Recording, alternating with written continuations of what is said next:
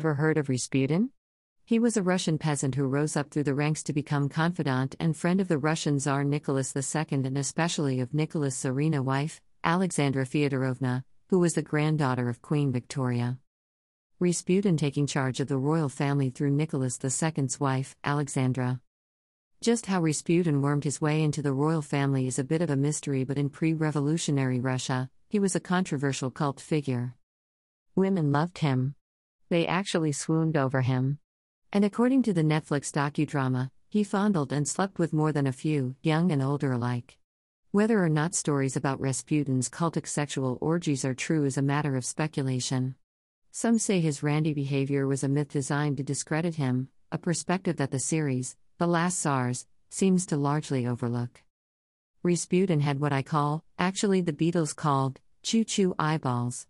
He was charismatic, could read people's feelings, reportedly healed people, and used those skills or abilities to further his agenda. Whether or not Rasputin really believed that he was chosen by God or saw himself as a charlatan, I can't say. But it seems Nicholas and Alexandra depended on him to keep their hemophiliac son Alexei out of trouble. In keeping with the uncertainty, some say Rasputin merely calmed Alexandra down, which in turn soothed the boy and promoted his healing. Others believe Rasputin had miraculous powers. Just working my way through this series now, so far, it seems pretty good, if not quite outstanding. There's something missing that makes a docudrama truly fantastic. But The Last Czars is definitely interesting. And Ben Cartwright as Grigory Rasputin offers a fairly convincing view of the Mad Monk, or, again, as some say, the Miracle Monk. Nicholas and Alexandra. Watching Rasputin, I couldn't help but be reminded of a professor I once had who immigrated from Central slash Eastern Europe.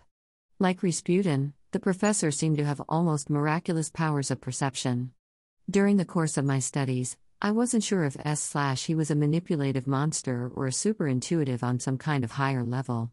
To me, it seemed S slash he believed S slash he could do whatever S slash he pleased and assumed that God would forgive, a refrain we hear again and again from the Netflix Rasputin who repeatedly tells his young girls and women, as his hand reaches up between their legs, that we have to sin in order to be redeemed.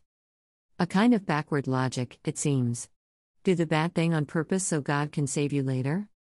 In contrast to that kind of warped approach, we have the New Testament teaching trust but do not test God, Matthew 4 7. Put simply, we should never take God's love for granted or blatantly abuse it. Caricature of Rasputin and the Imperial Couple, 1916. Here come old flat top. He come grooving up slowly. He got yo yo eyeball. He one Holy Roller. He got hair down to his knee. Got to be a joker, he just do what he please. I'm halfway through episode 4 at the time of writing.